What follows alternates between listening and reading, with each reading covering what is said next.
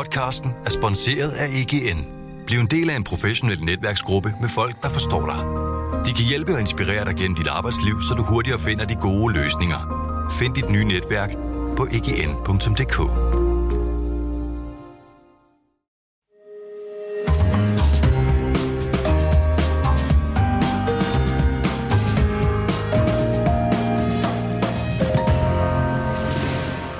Du lytter til Byens Bedste, en podcast fra Berlingske.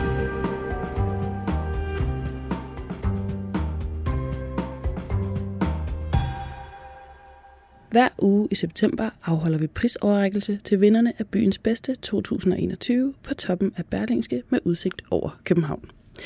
Her byder jeg, Aminata Amanda Kåre, velkommen til samtaler om kulturlivet og mini-interviews med de 15 vindere. Og så overrækker vi byens bedste prisen til vinderne af de forskellige kategorier. Arrangementerne klippes herefter sammen til den podcast, du nu skal lytte til. Rigtig god fornøjelse.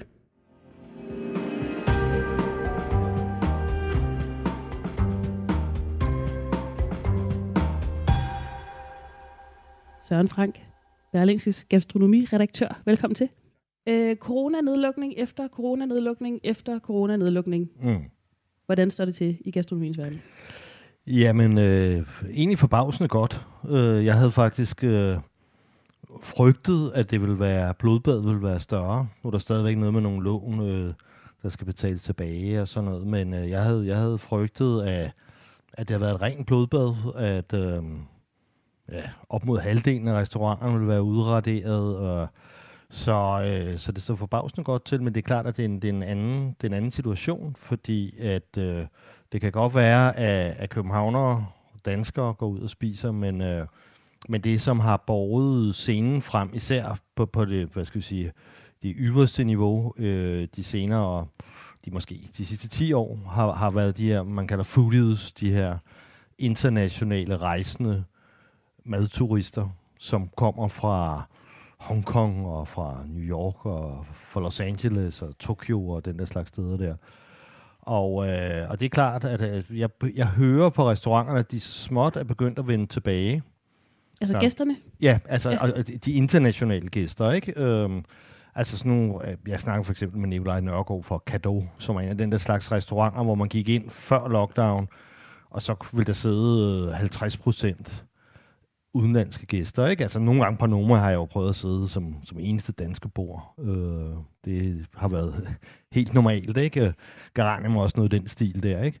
Så det, så det er klart, at det, øh, det sætter jo sit, sit præg, ikke? Øh, for eksempel på, på, på Noma, for at tage den restaurant, jamen så har, øh, så har man for eksempel den her sommer, har man ikke kørt skarpt en, en sommer vegetarsæson, som man plejer at gøre, men har også serveret en hel del øh, fisk og skalddyr, fordi at, at øh, René Retibi simpelthen har um, kalkuleret sig frem til, at, at der simpelthen er for få veganere i, øh, i København, som har lige har øh, 10.000 kroner til to personer på lommen til, til sådan en aften på Noma der, ikke? Vil det sige, at corona også på sin vis kan ses i maden, så? Ja, et stykke hen ad vejen. Altså, specielt når vi snakker Noma. Altså, nu Ja. ved vi jo, at en af vinderne her er Poppel, øh, som jo ligesom øh, en burgerbar. Og Poppel ligger jo, hvor, hvor Noma før havde sin restaurant nummer 208, som havde en Michelin-stjerne. Men altså, hvor man jo, i hvert fald hvad jeg har fået at vide, måtte, måtte jo simpelthen smide håndklædet, øh, fordi øh, at, at, at, altså på grund af de her udenlandske øh, folk, der ikke kom til. Det var også en ret stor restaurant, 108, ikke? Som, så vidt jeg husker, kørte to seatings, altså to, to hold gæster, og, og med nogle, nogle, nogle pænt høje priser, som det nu er, når, når det er en Michelin-stjerne. Ikke? Og der, der, der, kan man sige, der, der kan man godt, i det allerøverste leje, kan man godt mærke, at, at der mangler noget. Ikke? Så, så jeg håber jo selvfølgelig kraftigt på, at de snart vender tilbage, og at man kan holde skruen i vandet, fordi at, øhm, at jeg synes, det der har været specielt ved den her revolution, man har set på den københavnske madscene, har, har jo været det her med, at det har været en, en revolution, kan man sige, som startede fra toppen af. Det startede med restauranter som ser Noma, Geranium, Cadeau, øh, den slags restauranter. Og det har i høj grad kunne lade sig gøre på grund af de, af de her udenlandske øh, gæster. Ikke? Det, sådan er det jo faktisk også et sted som Paris, hvor man kan undre sig over, er franskmænd virkelig så rige, at de kan have så mange ekstremt dyre træstjernede restauranter i Paris? øh, det, det handler jo også meget om, at der normalt øh, sidder et sted mellem 50 og 80 procent øh, velbeslået oliesjejker og hvad ved jeg, og, og, og spiser det i Paris. Ikke? Så hvis man skal have en, en, en, en madscene på det der haute cuisine-niveau, så skal der simpelthen nogle af de der rejsende foodies til at komme og, og, og lægge nogle kroner. Øhm. Hvad er det så for nogle tendenser, de her dyre drenge har startet, skulle jeg til at sige? Jamen, det har jo været... Øhm, at det har jo simpelthen været det at tage fat på, på det, det, man kan, vil jeg kalde det nye nordiske køkken. Ikke? Altså, det er jo simpelthen, og det er jo også det, der har gjort det relevant for folk at rejse til.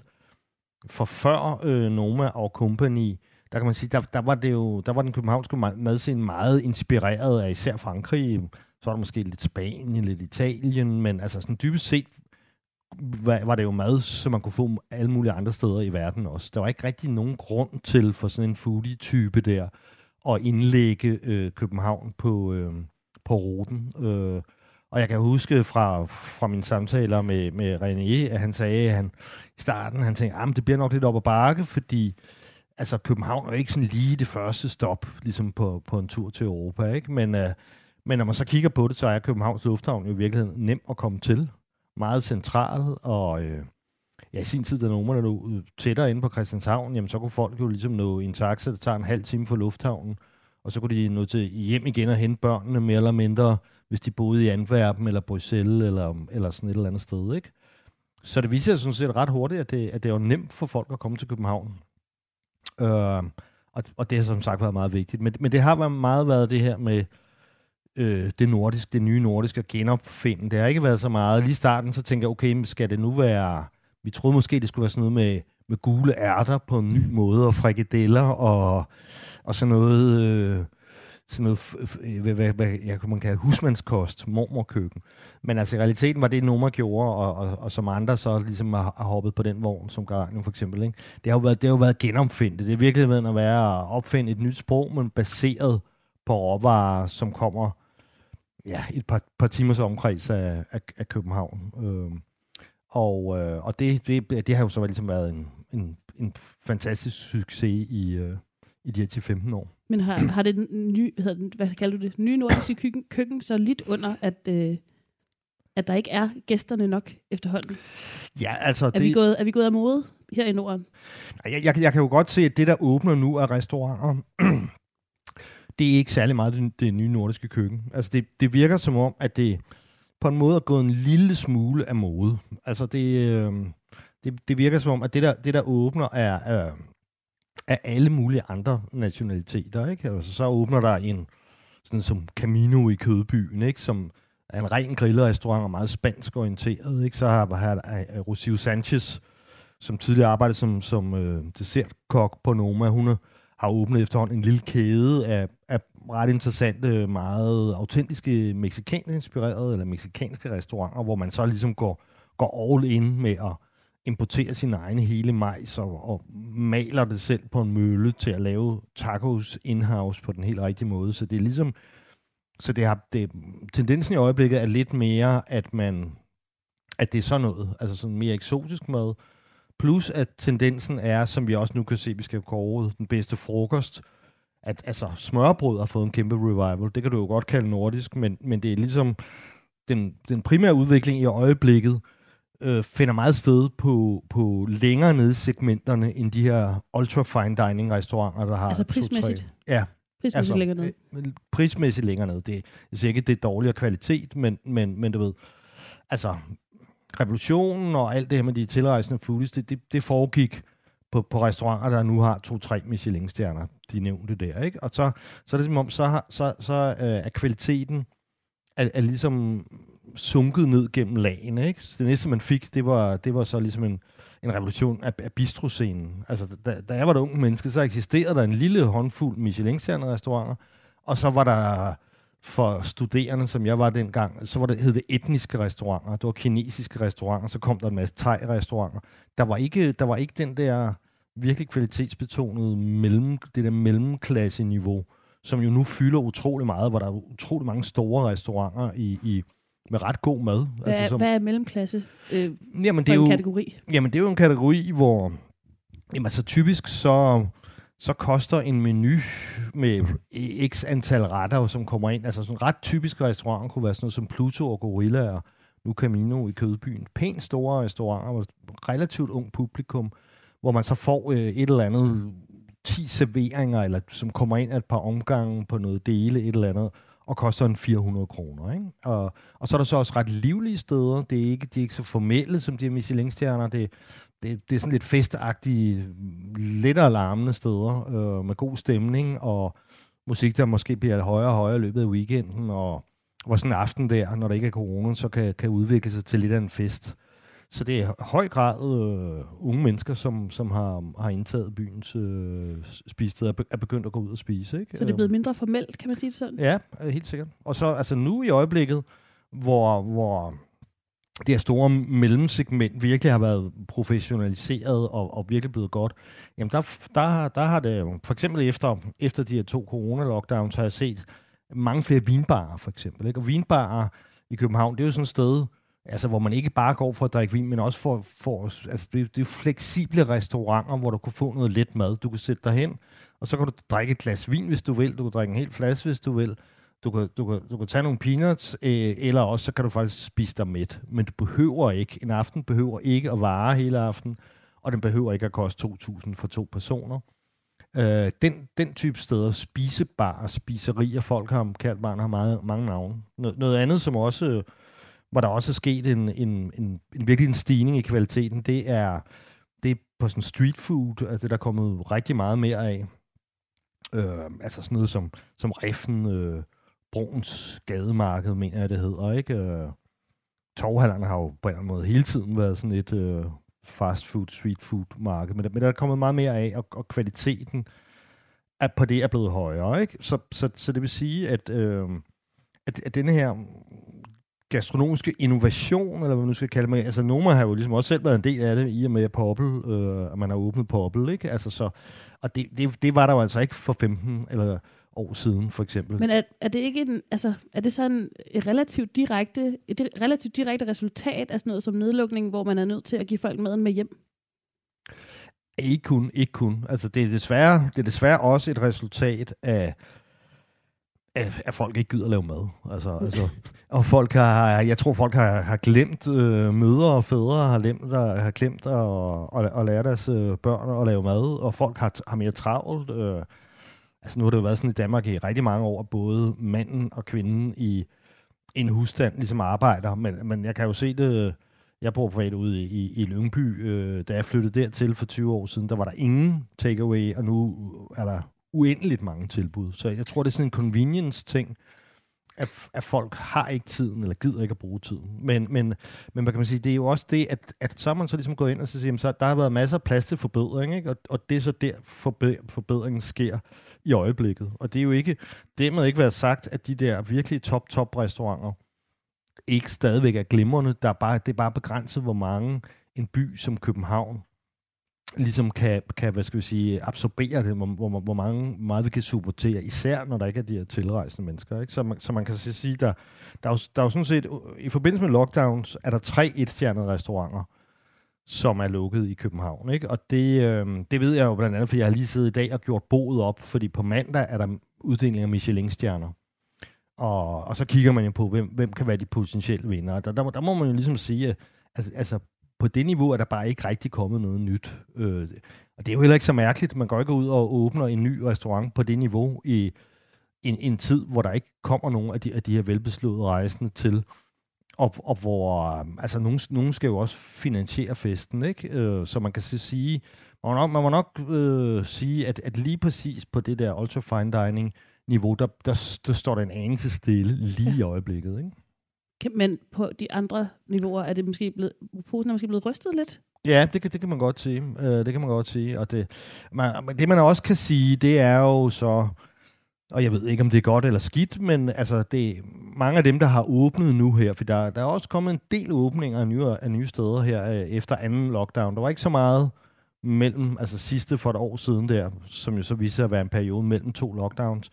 Men nu har der været rigtig mange, altså sådan en gruppe som Sovino-gruppen, også kaldet Victor-gruppen, ikke? de har jo lige åbnet fem nye restauranter, ikke? Øh, så det har nok i ret høj grad været dem, de er bakket op af en, en kapitalfond. Så det har nok været dem, som har været lidt bedre økonomisk polstret, som har kunne, kunne gøre noget. Altså Pluto Gorilla-gruppen er også gået med i det, der hedder Boutikker i Stadio, det har, det har de penge i, og, og så videre. Altså det, det, det har i høj grad madklubben, Gofogo har åbnet nye restauranter, ikke? Øhm, så det er, man, man ser, det er, jo, det er jo lidt desværre, jeg siger jo ikke, at de ikke kan gøre det godt, øh, den slags restauranter der. Øh, men, men, men, men, men, hvad kan man sige, de, de, det er ikke sådan lige tidspunktet for en, den lille mand, den lille kok, at gå, gå i banken og få et stort lån til ligesom at, til at åbne restaurant. Det har, det er, har jeg hørt, at bankerne er meget lidt tilbøjelige til i, øh, i øjeblikket. Ikke? Fordi det er for usikkert simpelthen. Fordi det, fordi det er for, for usikkert, ikke? Øhm, hvis man går en tur ned igennem Indre, bare her i Pilestræde, mm. Øh, vil, man se flere caféer, hvor der ja. står, vi håber på at åbne til måske Nå. oktober, vi kan ikke finde personale. Nå ja, det er, det er den anden. Det er den anden del Den må også sidde på øh, Jamen det er, altså, altså, jeg ved jo for eksempel, der er en restaurant, der hedder Circolo, som er på vej, og det er jo igen en af de små grupper. Det er den restaurant, der hedder Manja, som i forvejen har to små steder, der hedder Baby Baby og Barlauna, som begge to, de kalder sig vinbar, men det er igen det der sådan fleksible spisested. De skulle så åbne et, et, et øh, toskansk spisested på Gamle Kongevej, som hedder Circolo. Og det er altså det er udskudt i, i adskillige måneder nu her, og, og øh, ifølge ham Philip der, som er restauratøren, han siger, at de, de kan simpelthen ikke finde personalet, og det skulle ikke noget om, det kan jo så både være, være håndværkerne til at sætte det i stand, men i særdeleshed og også til at, at servere for eksempel. Ikke? Men er det så igen, fordi der mangler udlændinge? Eller er det podere simpelthen? Altså poderne der, det har jo, det har jo gjort meget, ikke? Ja. Altså fordi, fordi øhm, Jeppe Handværk, som er min gode bekendte, han, øh, han har jo ligesom kunne, kunne tilbyde folk sikkert en 10 mere i timen, ikke, end de kunne få som tjenere. Det er jo mange studerende og sådan, sådan den slags typer der. Og så har de måske syntes, at det var, det var bedre arbejdstider, end at, end at gå rundt der om aftenen om natten og, og servere. Og plus, ja, tingene har været, har været lukket. Ikke? Mange mennesker har fundet, man kan også se med taxichauffører, der er mange nye taxichauffører, fordi mange taxichauffører, er det mit indtryk, har simpelthen fundet andre professioner under, under de her lockdowns. Så i hvert fald så, øh, jamen så, så, så, så lider øh, restaurantscenen til synligheden meget kraftigt over det. det. Det er jo også, det er jo, man kan så sige, det er jo ikke engang, det er faktisk også tilgangen på hotel- og restaurantskolen, som meget desværre er meget, meget, meget dårlig. Den har været meget, meget, meget dårlig her på det sidste. Hvordan det? Jamen altså, det er, de er ikke engang kokke. Man kan, sige, man kan sige, kokken, de bliver jo fejret. Øh, vi har store stjerner som Retibi fra Noma og Rasmus Kofod fra, fra Granium. Øh, øh, hvorimod tjenerne, øh, ikke bliver fejret som, som, som rockstjerner på den helt samme måde. Så det har været normalt, at, de, at der ikke har været nok, der har søgt tjenerfaget øh, på skolen. Men nu ser man altså også, at, at folk fravælger kokkeuddannelsen. Jeg tror, at det handler nok noget om øh, arbejdstiderne og familiestrukturerne. Det, det er svært at, at have en familie øh, på sigt med, med de arbejdstider der, ikke? Altså, at Gør man noget, i, altså jeg tænker i branchen, om, om folk er begyndt at finde på kreative løsninger eller sådan noget, fordi det, altså hvis, hvis skolen heller ikke følger med, så virker det jo ikke som et problem, der på nogen måde er ved at løse sig selv. Nej, men det kan, og det kan der være noget om. Ja, det ved jeg jo simpelthen Det er jo ikke mit job. Det er jo, mit job at uddele ris og ros, det er ikke? Det er ikke det er mit, mit job at, at, at løse de strukturelle problemer. Jeg tænker bare, om det for eksempel gør noget ved servicen, hvis der mangler tjenere. Ja, men, det ja, er, du, er, du, er du vanvittigt? Øh, altså, det, det, betyder jo, det betyder jo sindssygt meget for en restaurant, at der er nogen til at, til at bære opløvelsen det sidste mm. stykke ud til bordet. Ikke? Og der, der er det jo fantastisk, hvis man kan få nogle rutinerede, nogle faglærte tjenere, ikke? Men, men det er også, øh, det er jo i meget høj grad noget, som folk har som studiejobs, for eksempel. Ikke? Gennem tiden har der jo også været rigtig mange øh, tjenere, som er kommet fra over på den anden side af sundet af. Jeg ved ikke, hvor mange gange jeg ikke har haft en, en svensk tjener, for eksempel. Ikke? Men, men det er klart, lige i øjeblikket, der, der er det svært. Der er jo også, sådan rent politisk er der jo også, som vi ved, øh, visse partier, som, som øh, hellere vil opløse sig selv og springe landet i luften, end, end, end, end at lukke folk, der er brune i huden ind, ind over grænserne. Ikke? Øh, så så, så det, det, det spiller jo også ind, at, at, at, at folk ikke kan, kan få det. Og så er det bare nok, øh, der skal meget... Øh, jeg tror, der skal rigtig meget entusiasme til. Ikke? Altså man skal virkelig ville det for at arbejde i den der øh, øh, industri, i den branche, fordi det er hårdt arbejde, der, og det er om aftenen. Altså man, man er på arbejde, hvor ens familie og alle mulige andre har fri, ikke? Og, og, og det der med at slutte sent er, er specielt, når man skal hjem og sove. Ikke? Øh, der er også meget, mange fristelser, øh, ved jeg. Øh, altså man, man står måske og har en bar på den der restaurant, hvor der er en masse flasker, og natklubberne er allerede åbne, og sådan det ved jeg. Jeg har to sønner, som begge to har arbejdet på et eller andet Pluto Gorilla, ikke? Og der, der ved jeg da, altså pludselig så, så hænger Nikolas Bentner i baren og spørger, om, øh, om de ikke lige har lyst til og, og en lille opkvikker på den ene eller den anden måde at tage med på, en, på den og den natklub. Ikke? Altså det, det, det, det kræver en vis stamina på en eller anden måde, og, og holde skruen i vandet med sådan et, øh, med sådan et job og sådan nogle, øh, sådan nogle, øh, sådan nogle fristelser der. Ikke? Så, så på den måde forstår jeg da, forstår jeg da godt, at det,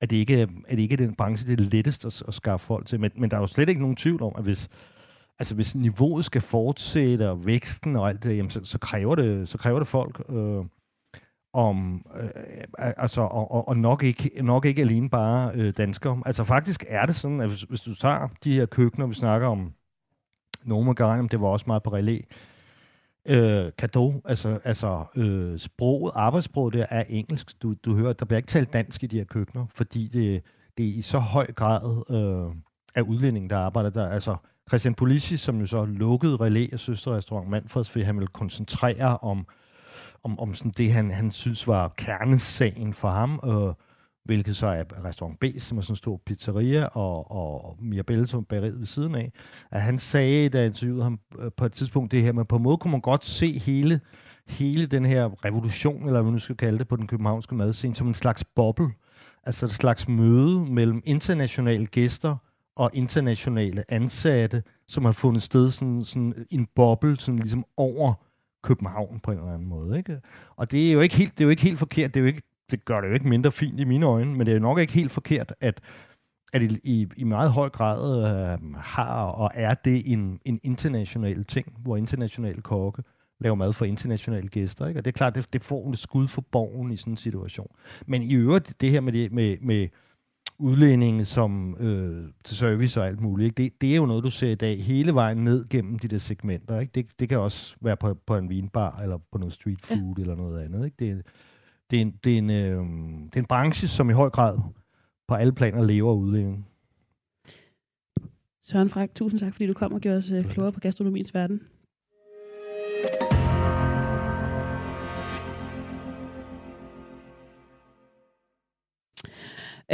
Og nu skal vi simpelthen videre til prisoverrækkelserne. Øh, vi skal have kåret byens bedste takeaway, byens bedste frokost og byens bedste restaurant. Og vi starter simpelthen bare fra en ende af med byens bedste takeaway. Om byens bedste takeaway siger Søren Frank, den kære mand, som lige har forladt os. Altså, gået. Øh, da Noma genåbnede som burgerbar efter den første coronanedlukning i fjor, trak det som bekendt både lange køer og begejstrede anmeldelser.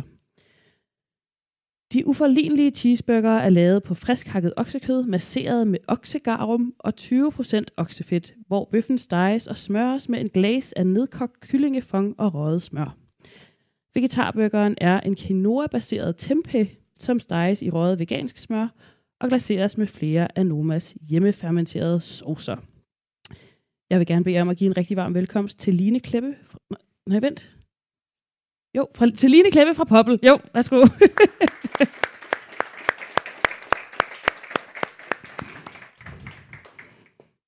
Tillykke med sejren. Mange tak. Øhm, jeg, når jeg spørger rundt hvor jeg, med folk, der prøver jeres bøger, så nævner de alle sammen jeres sovs. Det er noget med, at jeres sovs er lavet på en lidt speciel måde. Vil du fortælle os, hvad det er? Øhm, det vil jeg meget gerne, men så bliver jeg nødt til at tage der bagefter. Det, kan vi, det, det, er, det, er, øh, det er jo sådan, at man kan ikke fortælle alt, hvad, jeg, hvad er i vores øh, øh, opskrifter. Og burgerdressingen, den er kun for dem, der arbejder der. Fair enough. Mm. Øhm, I har jo regnet burgeren ud, kan man vist godt sige. Prisvindende. Øhm, kunne man forestille sig, at I udvider på et tidspunkt? Øh, det er mange ting, der øh, bliver snakket om. Vi hører også øh, tit, at der bliver snakket om alle slags planer, som vi bliver fortalt fra andre mennesker, der slet ikke har noget med, med driften at gøre. Øh, jeg tror, at øh, til at starte med, så vil vi bare fortsætte at øh, have vores restaurant op at køre. Den, øh, vi nåede jo fire dage, øh, inden vi blev lukket. så jeg tror, at i første omgang, så vil vi i hvert fald øh, sørge for et øh, moderskibet øh, går godt. Og øh, så må vi hellere se, om der kommer noget mere i fremtiden. Det kan man ikke udelukke. Vi glæder os i hvert fald til at se, hvor I er om fem år. Du skal Tak have tillykke igen. Tusind tak.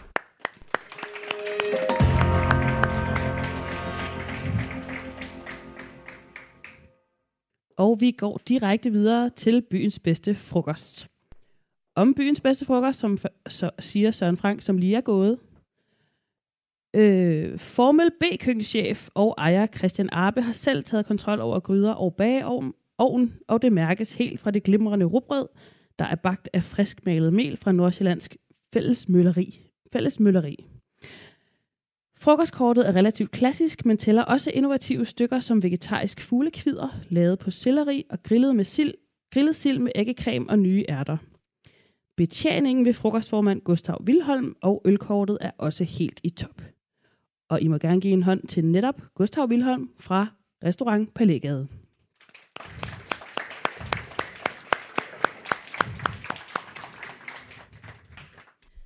Øh, I har jo været på noget af en rejse her under corona. Ja, jeg synes, det har været meget hjemme. Ja. Er rigtigt.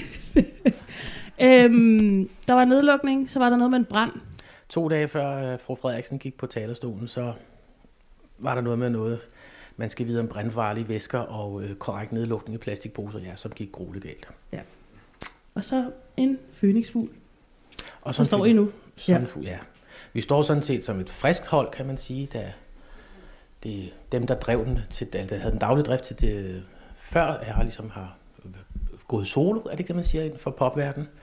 Øh, men vi har fået skabt et nyt hold med Christian Arbe Møller i spidsen, måske sammen med sin partner Rune Jokumsen, men vigtigst af alt også at nævne fremtiden. Nu var I også lige før snakket om, det er svært at skaffe personale i den her branche, så er der faktisk to vidunderlige unge drenge, der ikke engang er fyldt 30 endnu, som øh, til dagligt driver, som er med her i dag.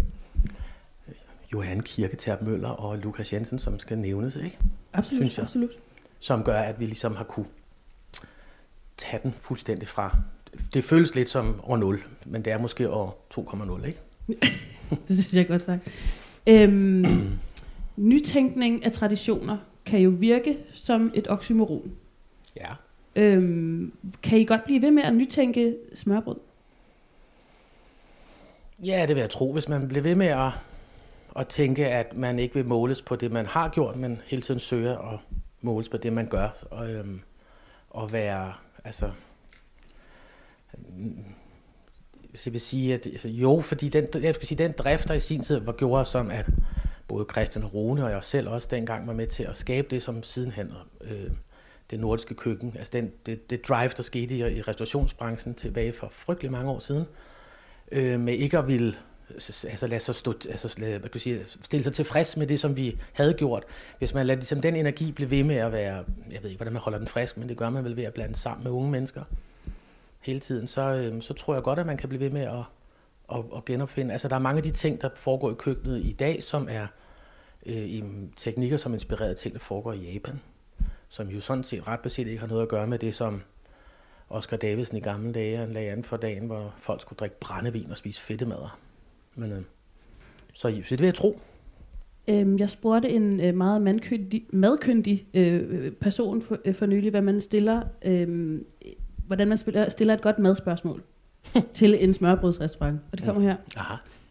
Øh, om fem år, er I så gået mere tilbage til mormors køkken, eller er I gået mere i det nye? Ej, det bliver med som morfars køkken. Nej, det ved jeg ikke. Det nye, jeg vil tro, det nye. Altså, der er en grundbase i smørbrød, som jeg tror, man aldrig kan komme væk fra. Altså, der er, der er den der, øh, skal man sige, der er det benspænd, der hedder, der skal være noget skive råbrød, ikke? Og, øh, og det vil på en eller anden led sætte en ramme omkring begrænsningen, men igen, altså den måde, vi laver rullepølser på i dag, det er helt sikkert ikke den på måde, som min mormor gjorde. Altså det er ret, nu har jeg set, hvad de, altså, hvor meget teknik der ligger, og hvor meget viden der ligger bagved, og den udvikling, det tror jeg sådan set bare vil skubbe videre og videre. Ikke? Altså der er nogle ting, som, som aldrig nogensinde vil gå af mode, men man kan sige, måden man laver dem på, den viden man har om det, øh, vil gøre, at tingene vil, hvis man, hvis man kunne lave den der tidsrejse, og, lave, og sammenligne en til en for 50 år siden, så vil det virke som om, det var noget helt nyt. Giver det mening? Ja, jeg er fuldstændig med. Ja. Øhm, Phoenix Hul, tillykke med prisen. Tusind tak. Ja.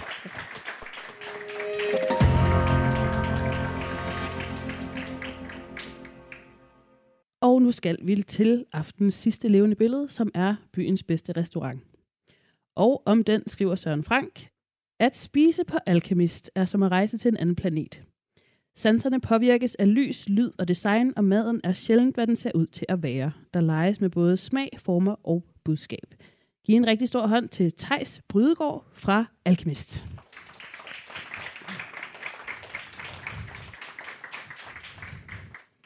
Værsgo. Tak for det. Der leges med både smag, former og budskab. Kan du, gen- kan du genkende dig selv i det? Ja, det kan jeg godt genkende mig selv i. Ja, jeg står til daglig i udviklingskøkkenet øh, og er med til at udvikle maden sammen med Rasmus, så, så jeg kan, den del kan jeg sagtens genkende. Under corona, der gjorde I jo også noget lidt spektakulært. I forhold til junk food. Ja, det gjorde Ja. jeg nemlig. Øhm, I stedet for at øh, sætte jer på hænderne og vente på, at I måske en dag fik lov til at lave mad igen, så fandt I på noget helt nyt. Mm-hmm. Vil du vil lige kort fortælle os, hvad det var, I gjorde? Ja, altså det, er et projekt, der startede før jeg startede på Alkemist, men kort fortalt, så er det jo et øh, køkken, som holder til i Kødbyen, som laver mad til, til hjemløse, og næsten 600 om dagen. Og det er ligesom skabt af det her ønske om også at lave mad, selvom øh, at der også er, at, at, at der er mennesker, der har brug for mad øh, hele tiden, og, og, og så var det oplagt, at man kunne bruge de kræfter, man havde ude på Alkemist til at, at lave mad i den retning. Er det noget, I har taget med tilbage på Alkemist, da I så fik lov til at gå i køkkenet igen? Nej, altså det er jo, det er jo en selvstændig enhed, og, og den kører jo, øh, som den skal, ikke? men det er jo selvfølgelig noget, der ligger i baghovedet på os alle sammen, og som vi er stolte af på Alkemist, at vi er med til at drive. Du snakkede, øh, som, jeg, som Søren Frank sagde her med, øh, som jeg sagde, det var ham, der skrev det, øhm, smag, former og budskab. Kan man blive ved med at forny det innovative og finde på og finde på og finde på? Ja, det synes jeg sagtens, man kan. Ja. Jeg synes, at øh, den del af processen er lige så vigtig øh, ude på Alkemist, som, som selve den madoplevelse, vi giver gæsterne. Altså udviklingsdelen er vigtig, og jeg synes, vi kan blive ved med at forny os, fordi vi øh, omgiver os med gode og dygtige mennesker, ikke? Og, og, og den kreative proces er altid levende ude på Alkemist, synes jeg, og det, det synes jeg, vi er gode til at, at drive frem. Kan du løfte sløret for noget, vi kan forvente af jer? Så må jeg... Nej, jo, jeg ved ikke. Der er, mere, der, der er, vi- jeg synes, vi har mange spændende ting øh, i, øh, i støbeskeen, og vi går og barsler lidt med en ret øh, omkring H.C. Andersen, og også noget omkring sult. Så der kommer nogle ting øh, fremadrettet, som forhåbentlig bliver spændende. Det synes jeg var et altså, overraskende ærligt svar. Jeg forventede mere politiker. tak skal du have, og tillykke. Det var, hvad vi havde på tapetet for i dag. Tusind tak, fordi I ville komme og fejre gastronomien. Mit navn er Aminata Amanda Kåre, og det har været en fornøjelse at være jeres vært. Tak.